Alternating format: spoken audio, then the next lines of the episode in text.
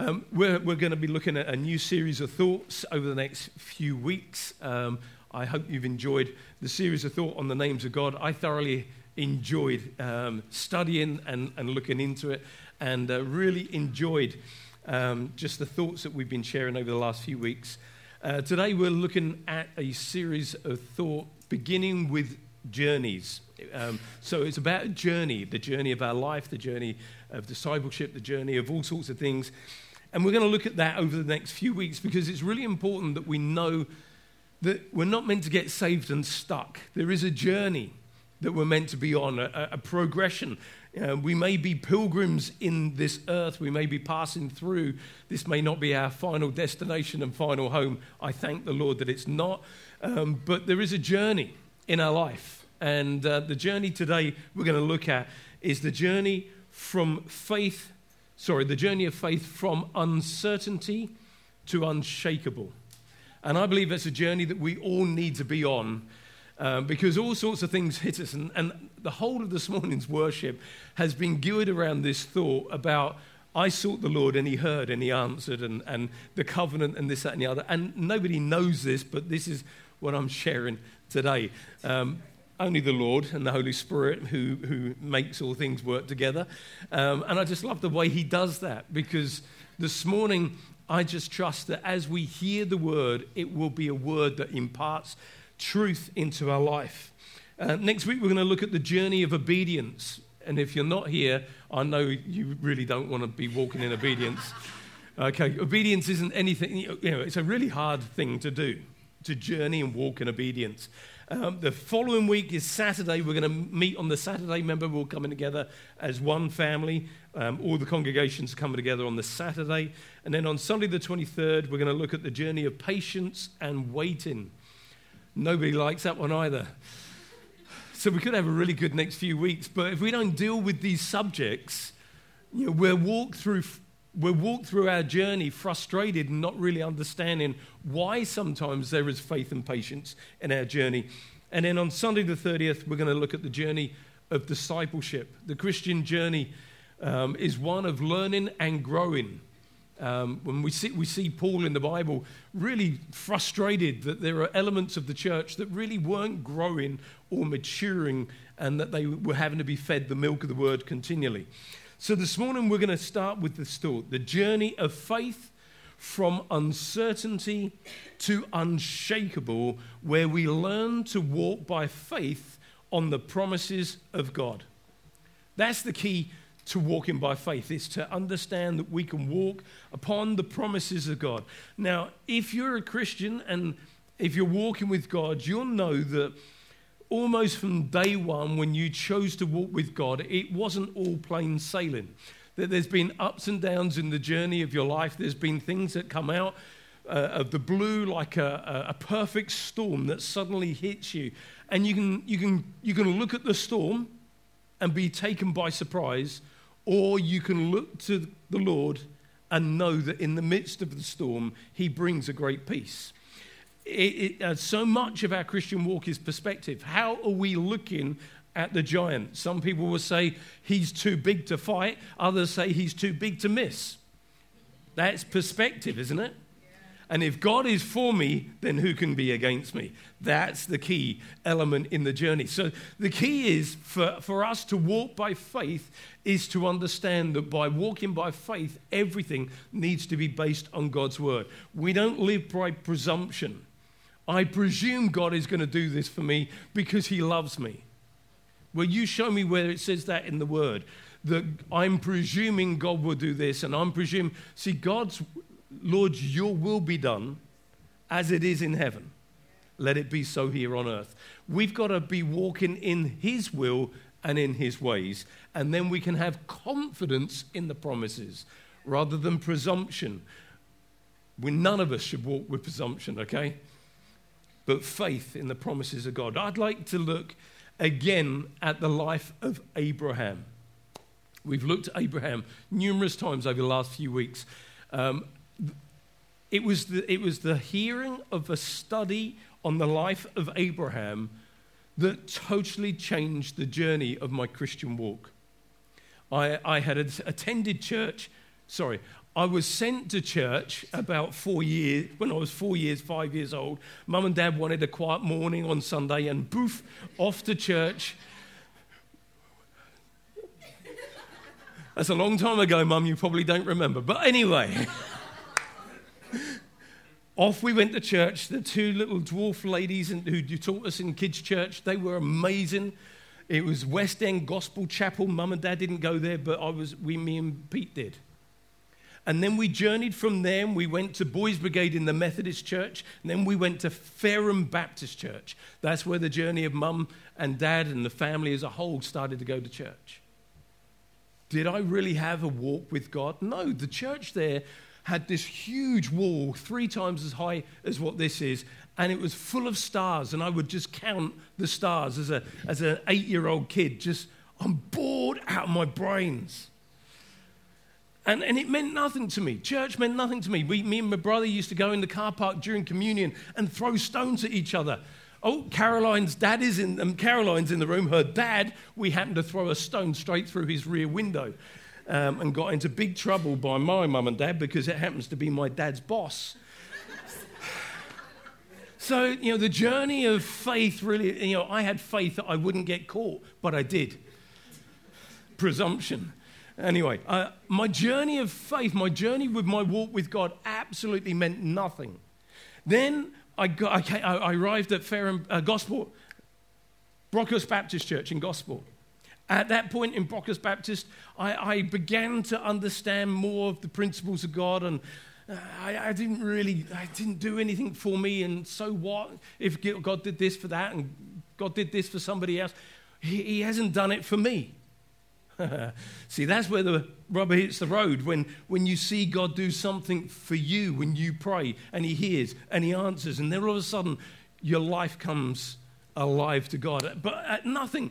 At age 16, I, I get baptized. Um, there's this wonderful baptismal service. God draws my heart, and I realize there is so much I need forgiveness of at the age of 16. And I went forward at the end of the service and I got baptized, and then my life went off the rails big time. And it's like there was no depth. It was, it was like the, the birds of the air came and pecked the seed from the hard, stony ground of my heart. And then I was on this strange wilderness journey of my life in the pubs, the nightclubs, and all the rest of it, doing what I was doing, living a crazy, silly life. And then I walked into a church, obviously, where I've met Jane, and, and many of you know that story. But it was then that there was a couple of guys who came to the church. I'd like to think one of them is Charles. Do you remember two guys, two black guys came to the church? Alan, do you remember the two, two guys? No, they came. No, it was two guys visiting from some other nation. Charles Sarpong, that sounds right. And he came into the church and he took, he took numerous people out on the streets, down High Street, to witness. It was, it was that point in fear and trepidation I went down the high street, not really having a relationship with God, to tell others about God. It's like, this is weird. And as I walked down the high street with these two other guys and numerous other people, I felt a stirring in my heart that God, if you don't do something, somebody's likely to recognize me and hit me because of the pubs and the nightclubs and all the rest of the stupid stuff that I was in. And it was like in this moment, Lord, help me. Give me boldness. Give me, give me protection. Do something, Lord. You've got to move. And we went down, we did this witnessing down the high street, and then we went back to the church. And then he said, if anyone needs to be filled, I don't know if it might be in the wrong way around, but he said, if anyone needs to be filled with the Holy Spirit, we'll pray right now my life changed. And I was filled with the Holy Spirit for the first time. I remember being prayed for the Holy Spirit once. It wasn't in that meeting. And the guy laid hands on me, and I got pushed all around the room until I hit the wall and I couldn't go any further. And he carried on pushing me, and I kept on going down the wall. It's like, and I'm looking at my brother thinking, what's just happened to me? Because nothing had. But when the Spirit of God moves, and the power of the Holy Spirit comes upon you, something changes deep on the inside forever. And at that moment, when Charles prayed, it was like I knew at that moment God had touched my life. In that, see, a, life is a journey. You may have brought, been brought up in a Christian home and, and you've just gone through the, the cycle of coming to church and being part of the church family and being part of what your mum and dad have been a part of. You may have just come in randomly off the street, not knowing anything really about God. Your life is on a journey. And depending what you do with this journey, will depend on whether you grow and mature in the spiritual things that God wants for you because He has a purpose and a plan for you. Not my purpose, not my plan, but He has a plan for you. It is a plan that will unfold as you walk by faith and trust Him. And exactly the same thing happened in the life of Abraham. Abraham, before he became Abraham, he was Abram. You've heard me go through this one before. His father was Terah. Terah, not, not, not you little Terah, but Terah was a, was a heathen foreign worshipper of foreign gods. So Abram had no real relationship or understanding of the one true God because he knew what his father grew up with, what he was grown up with. And all of a sudden, God gets a hold of his life and says, I want you to do something. Will you do this for me? And I tell you, in some senses, that's that moment of salvation where you say, God, I love you. I thank you. And God is saying, I've been waiting for this moment and embraces us into his relationship. And now he says, Now, would you go? Jeremiah turned around and said, Here I am, Lord, send me. The call of God upon is upon your life. The call, the call may be to pray, the call may be to witness, the call may be to be be amazing at admin, but be a, a, support to what admin goes on in church life. Your call maybe you are a spick and toilet cleaner and you just love clean toilets. Whatever the call, whatever you've been called to do, let's do it with all of our heart. Because I think, I think when God calls you to do something, He asks us to do it with all our ability. You may be a worship leader. Or you may be a, a, a person who's, was Danny. Danny, when you first started playing the keyboard, it was like, turn this down so nobody hears me. but now I hear it being played. Why is that? Because you've walked the journey. It's, the journey starts small, but it enlarges as we, by faith, continue. I, I want to get to where Abraham. See, we've got to, where am I? I don't even, where's the scripture? Sorry. Um, here we go. Genesis. This is where the journey of faith for Abraham, Abraham started. Genesis chapter 12.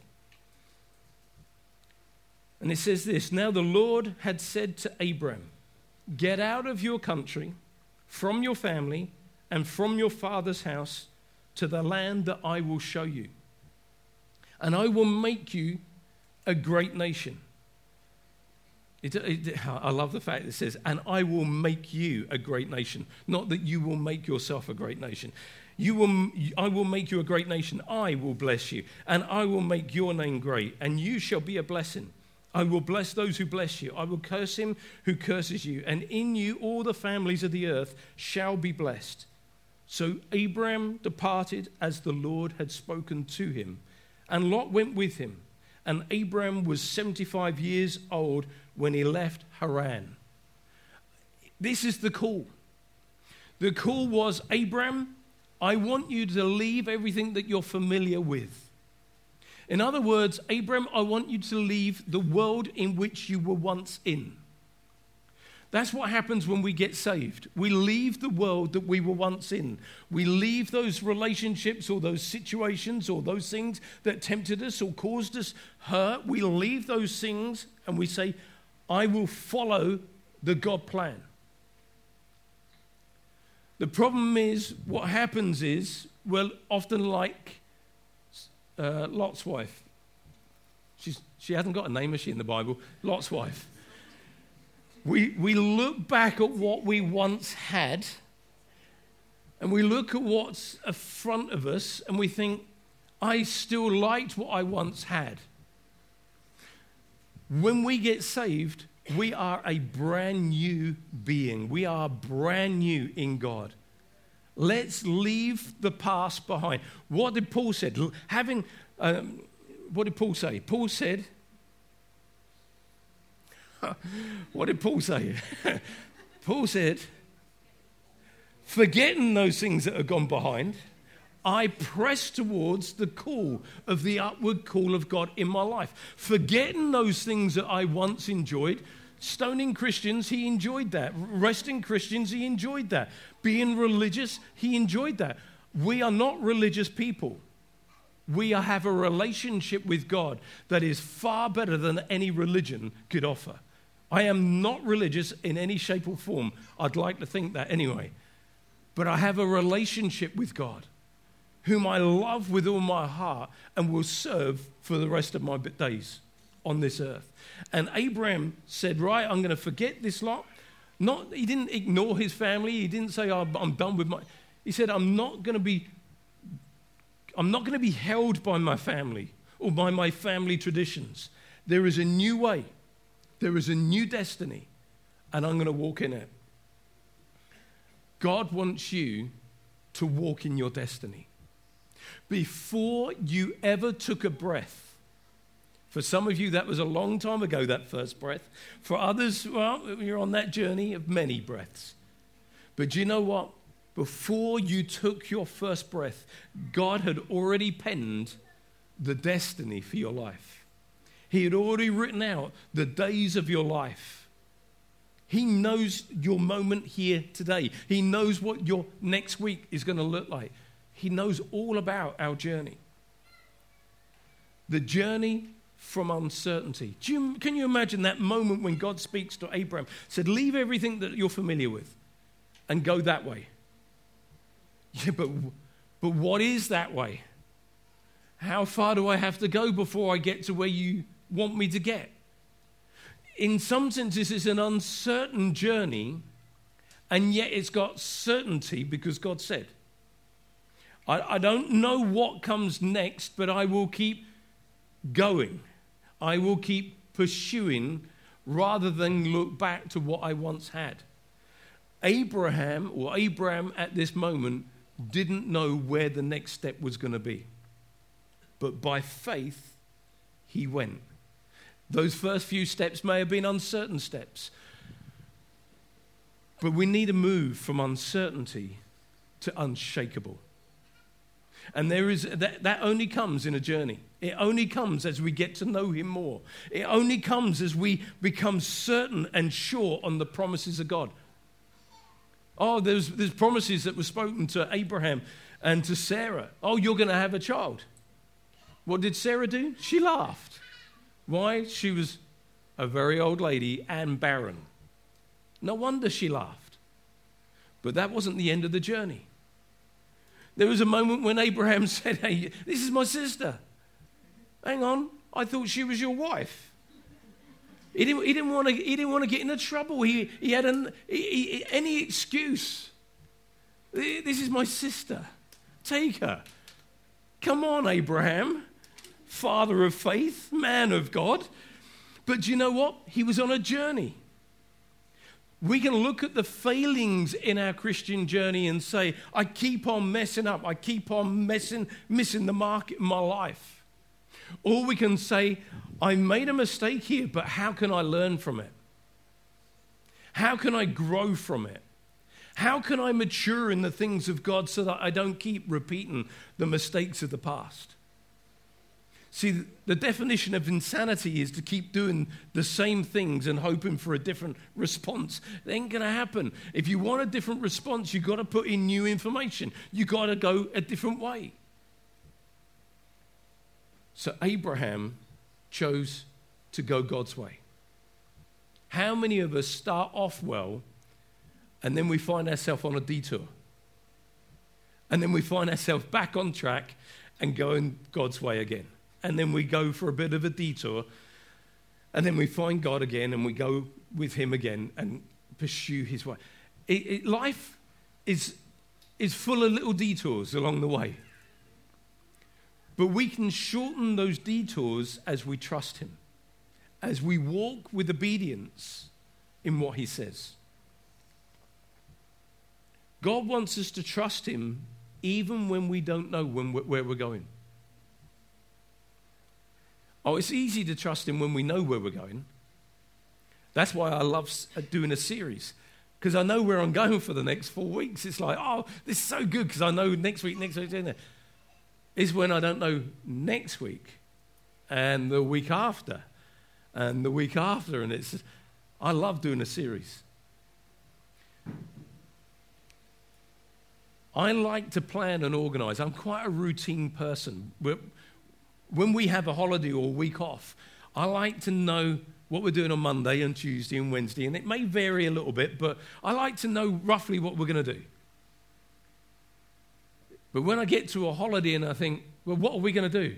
It's like, oh, no, I've got no plan, I've got no schedule, I've got nothing to work with. What's this week going to look like? If someone, if the doctor gave me a diagnosis that I wouldn't, be, wouldn't have been expecting, you know, like the, the prayer request this morning of a person, I'm trying to find it.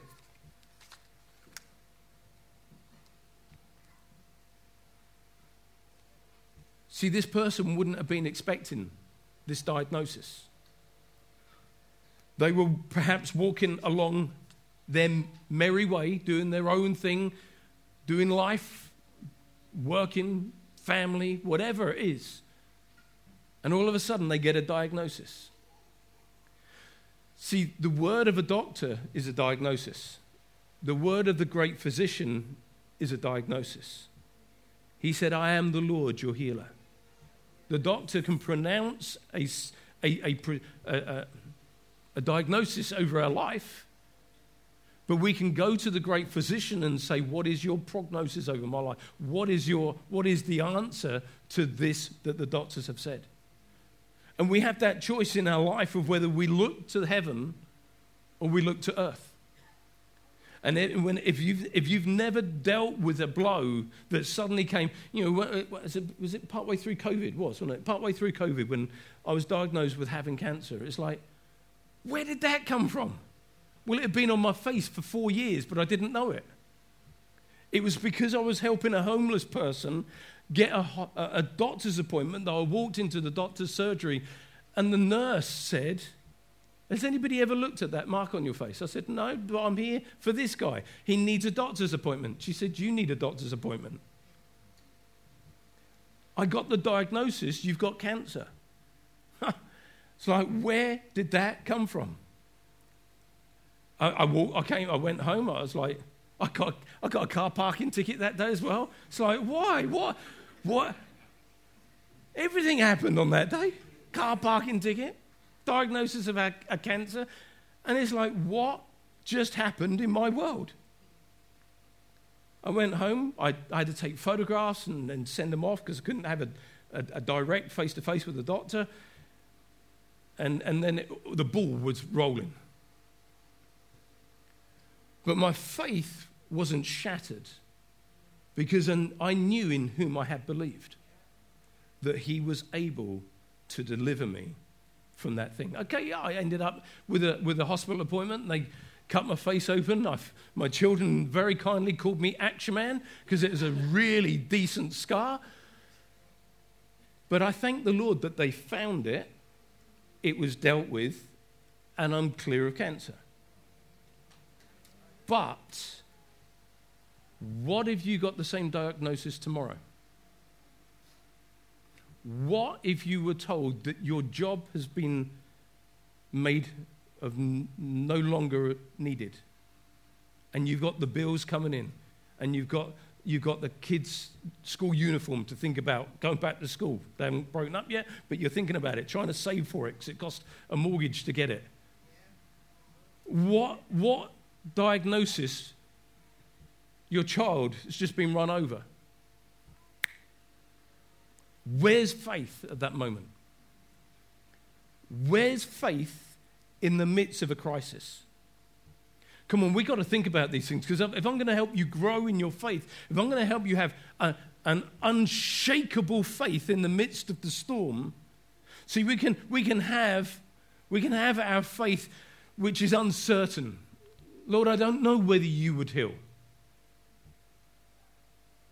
That's no place to be. I, I don't know whether you'll provide. Come on, we've got to move from uncertainty to an unshakable faith where we know in whom we have believed. That God will do something in this situation. How many of you would like that kind of faith? One, keep your hands up. One, two, three, four. Oh, okay. Okay, it's a different matter. I'm going to do that every single time now because I ask for a response and so many people just sit there. It's like, come on, let faith, faith, there has to be a response with faith. Okay? So, how many of you would like that kind of faith?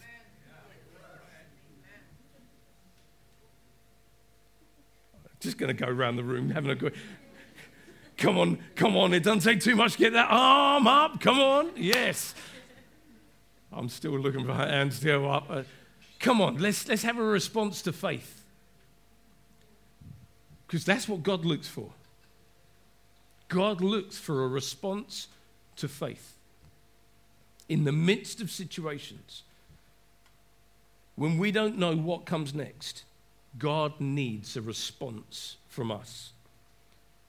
Hebrews 11. This is, you know, he didn't know where he was going. Hebrews 11, the chapter of faith in the Bible. See, Genesis 12 through to 20, this passage of Hebrews 11 and Romans chapter 4 are the four, three scriptures that are so key when it comes to faith and trust in Him. Okay, Hebrews 11, verse 8. By faith, Abraham obeyed when he was called to go out to the place which he would receive as an inheritance. And he went out, not knowing where he was going. By faith, he dwelt in the land of promise, as in a foreign country, dwelling in tents with Isaac and Jacob, the heirs with him of the same promise. For he waited for the city which has foundations, whose builder and maker was God. Did Abraham actually see with his eye that? No. But he saw with his the eye of faith, he saw with his heart, and his heir inherited the promises. As it goes, as it goes, as it goes. But by faith he walked. Come on, that's the journey. I do not know how it's going to work out, but by faith I keep walking. Oh, you know, you look at Peter in the boat, uh, uh, and Jesus said, Come to me, Peter. Who, who's going to jump out the boat in the midst of a storm? Who's going to jump out the boat when you see the wind and the waves? But you know what Peter saw that was greater than the wind and the waves? It was the voice, the word of Jesus come. How much faith do we place upon his word? When Peter heard, Come, he got out of the boat. He saw the wind and the waves before he got out the boat. He was in the midst of the storm and Jesus came walking on the water. He was in the boat in the storm. Then he got out of the boat and began to walk on the water towards Jesus in obedience and trust in one word come. Then he saw the wind and the waves again and it took his eye off of Jesus, it took his eye off the word, the obedience to come to him. He took his eye off the ball and he began to sink. Come on. In the midst of your journey, there will be moments where you feel like, I don't know what comes next, and you feel like you begin to sink. Keep your eye on Jesus, the author and the finisher of our faith. It's then that we keep our eyes on him. It's then that we dig deep upon the word. What is this word? It is his covenant. When God cut a covenant with Abram, the Bible says there was a heifer, and they cut the heifer in two, and there were other, other sacrifices, and they cut the heifer in two. Did God do that? No, Abraham did. He cut the animal in two and he laid it on the ground. But in this moment of a vision and an understanding, God walked with Abraham or Abraham in the blood covenant. And when blood is shed, if you take two tribes from, from Africa or two Indian tribes um, in, in, in the North, um, North America, and when they cut covenant, something powerful happened. A lesser tribe would try and cut covenant with a stronger tribe. Why? Because the lesser tribe perhaps were going to be invaded by another tribe, and therefore they needed the stronger tribe to come alongside them. And what they were good at, they would exchange with the, with the weaponry of a big, big, bigger or better tribe. So they may have been great at pottery, they may have been great at farming, they may have been great at something else, cutting hides and all the rest of it. And they would bring their skill to the other tribe and say, Look, we will do this for you. What will you do for us? And the tribes would, would gather together and become a stronger, but they would cut covenant. Now, that would either be a cut in the hand or a cut in the wrist, and they would mingle the blood between the, the, the chieftains of those tribes. And that's why you call blood brothers, all right? That's why you get the Red Indians. I love cowboy and Indian films. And I, I, I you know, the, the blood brothers of, of, it wasn't just, oh, I've got a friend, blood brother. It was two tribes coming together to make a stronger force against opposing foes. Here, they cut the, they cut the heifer, the heifer, heifer, heifer, and the other, and they, and it's the Bible says in Genesis, I think it's 14, 15, that they did a figure of eight walk through the blood. God cut covenant with Abram. Then he changed his name to Abraham. And he put a H in there. Again, from the Yahweh, he put a H into Sarai and Ab- Abram. They put a H in there of the name of God to seal the covenant that you took on my name, and I will now be the known as the God of Abraham. They exchanged names, they exchanged blood, and they exchanged everything that one owned, everything that you own. See, that's what marriage is, isn't it? Jane, everything that you owned before we got married is now mine, and what's mine is mine. No, no, sorry. Everything that you had is mine, and everything that I have is now yours. That's what marriage is, isn't it? And what is marriage? Marriage is a covenant between two people. This, if we can understand the covenant, we understand the Bible. You understand that God cut covenant with Abram, and whatever Abram needed, God said, I'll provide. I am your exceeding great reward. Whatever you need, Abraham, you need protection. You know, there was a moment that Lot decides he's going to go and do his own thing. Then he gets himself into a whole heap of trouble. And, and, and, Abraham needs now to send out all his servant of his house to go and rescue nephew Lot. But God is his protection. And in that moment of God's protection, he, he then ties a covenant to God of his, of his uh, winnings and, and all the rest of it. I, I tell you, you understand covenant. You understand this truth. When you're sick, you will turn around to God and say, You are my healer. When you're weak, you say, You are my strength. When you're hopeless, you turn around and say, You are the hope of my life. When I tell you, if you get covenant, you can stand when all else is failing. We're going to look at these things in a little bit more. How are we doing? Second thought is this God wants us to trust Him even when we don't know how God will fulfill His promise. When we don't see the answer, we don't know how He's going to do it, but we trust Him in the journey. We trust Him even though we don't know how it's going to work out. Hebrews 11. Again, this is uh, Hebrews 11, 11 and 12. By faith, Sarah herself also received strength to conceive seed Remember, she's barren and she's an old lady. And she bore a child when she was past the age, because she judged him faithful who had promised. Come on, let's look at the promises of God and let's judge him faithful. All the promises of God are that's covenant promise. See, if you don't know your covenant, if you don't know what's been promised you, you won't be able to turn around and say, uh, you may be able to say it, but you won't be able to say it with conviction. Oh, all the promises of God are yes and amen. I remember that song. That's a good song. No, no, it's the Bible. It's what the Word of God says. It's a promise to you, it's a covenant promise to our life. That all the promises of God are yes and amen. So she judged him, God, faithful, who had promised. Therefore, from one man, and from him who was as good as dead, were born as many as of the stars of the sky in multitude, and innumerable as the sand which is by the seashore. So shall your descendants be.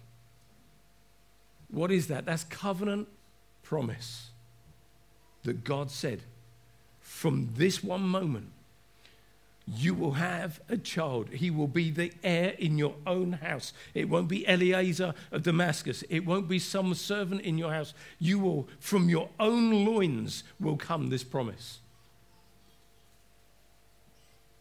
Abraham and Sarah learned not to limit their God. How many times do we limit God? How many times do we say, Oh, God, help me, but I, I help me, but help my unbelief? Oh, we're there. We can all be there sometimes. Lord, help me, but help my unbelief as well. They were too old, but God still did it. This to me is, is the New Testament version of power and truth. And I'm just going to read it if I can. It says, therefore, uh, Romans chapter 4. Therefore, it is of faith that it may be according to grace. Everything that you and I receive from God isn't through works, it's by His unmerited, undeserved favor. It is by grace that we receive anything. He said that it may be according to grace, so that the promise might be sure to all the seed. Who is all the seed? We are born again of the seed of Abraham. We're not Jewish and we're, we're not of the first covenant, but we are of the second covenant. We are of the second covenant that is made through Jesus Christ. And he said here, and, and, and, and those who are of the seed, not only are those who are of the, uh, of the law, which are the Jews, but also those who are of the faith of Abraham, who is the father of of us all. As it is written, I have made you a father of many nations in the, in the presence of him whom he believed, God, who gives life to the dead and calls those things that do not exist as though they did. Who calls those things that do not exist as though they did? God does. God looks at your life and he sees that it may not exist right now, but he doesn't look at it as if it doesn't exist. He calls it as if it's already in existence. He looks at your life and your, you may be unwell, but he looks at you and says, they are healed. They are the healthy. They are the whole. They are made whole because of the work that Jesus did. And yet that was before Abraham, uh, after Abraham. So in uh, verse 18 it says, Who contrary to hope, who contrary to hope, in hope, believed. See, this is, this is where it all begins. Hope is the blueprint. This is the blueprint of what God wants for your life. It is the written word of God. It is what faith builds on. I was sharing that with you, Sam, when I not so long ago.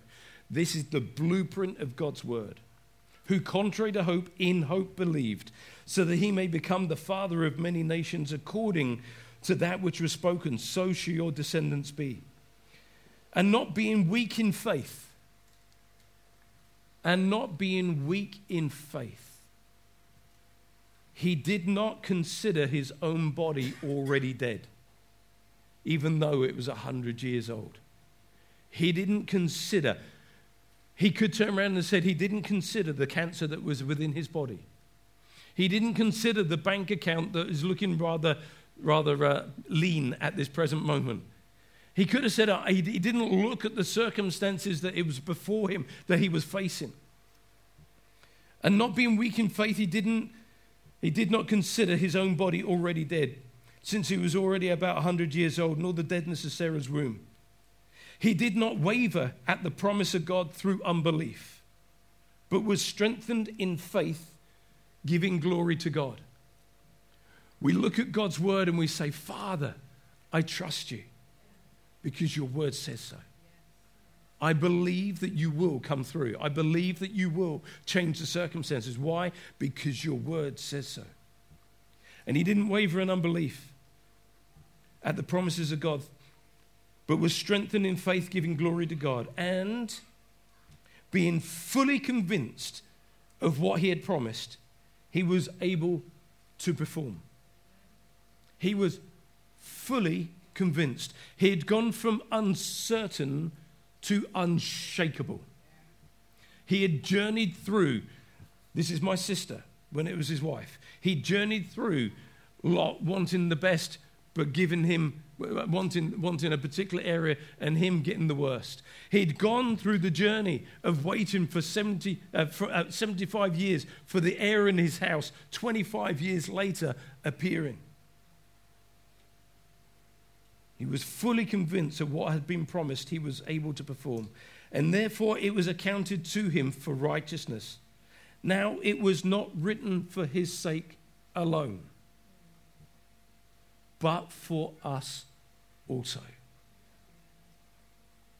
It was not written for his sake alone. It wasn't just written for Abraham, as written in the book of Romans, but for us also, that we would learn to live by faith like Abraham lived by faith. That we would see the promises of God come to pass like Abraham saw the promises of God come to pass. When Abraham was believing for the impossible, God is saying, I did it for him, but I did it for you also that you may believe that I am able.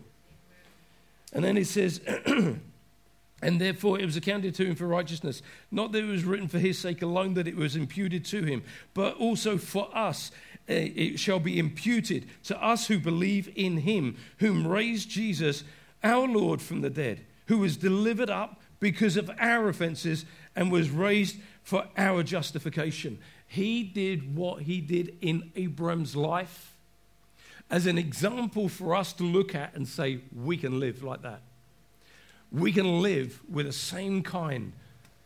But how?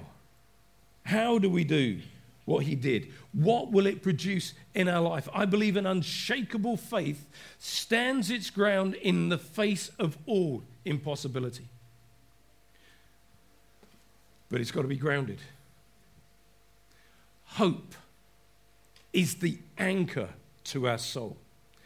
See, the problem, the problem isn't necessarily our heart, but the soul, the mind, the will, and the emotion, what goes on up here, the seed of doubt gets sown here. And if we don't anchor our soul in the word, our soul will be double minded and unstable in all its ways. But we've got to be anchored in our heart, in the truth. We've got to anchor our soul in truth. An unshakable faith builds a boat in the middle of nowhere when it's never rained and there has never been a flood before. An unshakable faith says, I know it will come to pass. Therefore, for 120 years, I'll build this boat. An unshakable faith says, Me and the boy will go and worship and we will return. When he knows that he's meant to sacrifice his son upon the altar. But by faith, he says, I see him raised from the dead, or God will make another way. But that's how it is for us. God wants that kind of unshakable faith. Unshakable faith will say in the midst of a giant situation, You're too big to miss. I know in whom I have believed, and I'm going to wield this sling and take you down. An unshakable faith comes to the, the end of, a, an end of a desert with an army of his Egyptians chasing you and a, and a, a river, a, the, sea of, the Red Sea in front of you. And cause a man to turn around to the rest of them and see, say, Today you'll see the salvation of your God. And the waters part. God will make a way in the wilderness. He'll make a way in the, in the oceans if He needs to, to get you to a place where He needs to get you. Because there is nothing impossible with God. You may get thrown into a lion's den. That may not be genuine lions, but you may be thrown before your boss with a whole bunch of accusations against you. But in the middle of that lion's den, they will have no hurt over you as you trust in Him. Circumstances will come. I'm not saying we can live by faith and nothing will come our way. Circumstances will come, but they will also come to pass. Passing through the valley of Baca, you will bring me safely through. Baca will come, a place of weeping will come, but you will pass through that valley because it's a faith walk. It's a walk that we need to do. An unshakable faith keeps standing when you've been told incurable, impossible, unlikely to change. But an impossible faith says, I, I will stand, and having done all to stand, I will stand firm, according to Ephesians 6. Come on, church, we need to move from, unshake, to, from this uncertainty to an unshakable faith. An unshakable faith says, I know in whom I have believed. I know in what I believe. The Word of God and your relationship with the Word, Jesus, has to get stronger and stronger and stronger as the days go by. I tell you what, we're living in an age where the Word of God is so ridiculed in our society, that Christianity is so ridiculed. I'll tell you what, you need faith to stand in the day and age in which we live. And the days in which to come will only get darker and, and worse as we go. But our faith grows stronger. Now, let me rephrase that. Your faith will only grow stronger as you develop your walk with Him. Because I can't make your faith stronger. I can impart encouragement, I can, I can inspire, but there will be a falling away. That's what the Word of God says. Don't be a part of the falling away. Strengthen your faith today. Today is the day of strengthening your faith in the things of God. As we grasp a hold of the promises spoken in the new covenant. See, the old covenant was cut between Abram and God. Abraham still messed up. The new covenant is between God and Jesus. And Jesus won't mess up, and God won't mess up. And that's why he said, We are in Christ. Because you're in Christ, you can't mess this up. You're in relationship with Him. And Jesus turned around and says, They're in me. They're born again in me. They walk in me. The just shall live by faith in Him. Now, the covenant is in Jesus and will never be broken. This can change your life forever. I'm going to finish with this last scripture. Hebrews 10, verse 23. Let us hold fast the confession of our hope without wavering. For he who promised is faithful. Let us hold fast the promise that you found in God's word. Let us hold fast the scripture that you're believing for for your family let us hold fast the word of God that you're speaking over your physical body. Let us hold fast the confession of our hope without wavering, without being blown to and fro, without being double minded, because the Bible says a double minded man will receive nothing from the Lord. Let us anchor our heart because he who promised, he is faithful.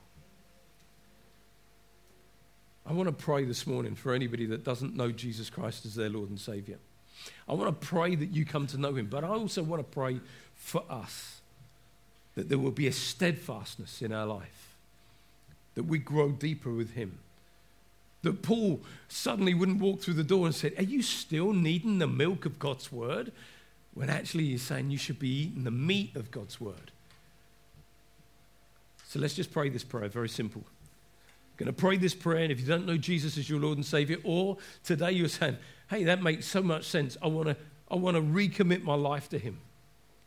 We're going to pray a very simple prayer. I'm going to ask you all to join in with me, and then I'm going to ask if you're responding to that prayer to pop your hand up, and then we'll give you some booklets for that. Jesus, I come to you today, and I thank you for the covenant that Jesus shed as he hung on a cross in my place to take away my sin, to take away my wrongs, and to give me a brand new life. Jesus, come into my heart. I receive you this day. In Jesus' name. Amen. If you prayed that prayer this morning and you genuinely mean business with God, not going through the motions, not doing all the silly stuff that I did in the, in, until I got to my early 20s. But today you say, God, I'm going to I'm going to jump straight back into my relationship with you. I'm giving my life over to you. I'm going to count to three. And if you prayed that prayer sincerely in your heart, I'm going to ask you to respond by picking up, putting up your hand this morning. One, two, three. If you prayed that prayer this morning, Thank you. I see that hand. I see that hand. I see that hand. Is there anybody else in this room? You say, Yeah, that's me. Count me in. There's three people with their hands up. Is there anybody else? God knows your journey. God sees you where you are right now. He knows what you need in your life. He knows how to turn around that addiction. He knows how to turn around that issue. He knows how to turn around. Don't fight him yield to Him. Is there anybody else going to count them from five? Five, four, three, two, one. Father, I thank you for decisions that have been made in this room here today. Lord, you said that there are many in the valley of decision. But Father, I thank you for those that have responded to you. Lord, for, the, for others in this room, Lord, I pray that you would continue to work and move upon their hearts. But Lord, for all of us, Lord, I pray, open our heart to the knowledge of covenant truth, that we would walk in obedience and we would walk with trust in your word, and that faith would grow and mature so that it would be like what Jesus said to the woman with the issue of blood I have not seen such great faith, not in all of Israel. Lord, may that be the kind of faith that we as a church grow in. I pray in Jesus' name. Before we close this meeting this morning, if you've got an area of your life that you say, Yes, I need, I need prayer. I need a miracle. I need something turned around. If that's you this morning, I'm going to be over here. Everybody else can do teas and coffees, can have the music going, whatever. But I'm here to pray with you this morning and increase that power of God over your life to destroy the work of the enemy and to see victory in your life. Amen? Fantastic. Well, God is good.